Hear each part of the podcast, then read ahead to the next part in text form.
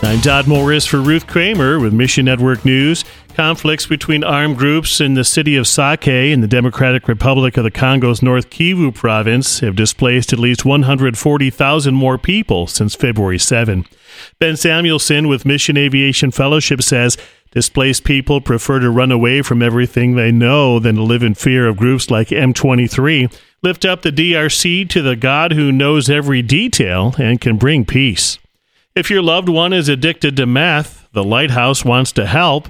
The Lighthouse takes a biblical approach to addiction recovery. Many men come to the Lighthouse when other recovery programs fail to address the root causes driving addictive behavior.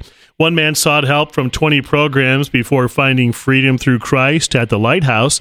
If someone you love struggles with addiction, the Lighthouse offers a healthy way out and will connect you at missionnews.org, a service of One Way Ministries.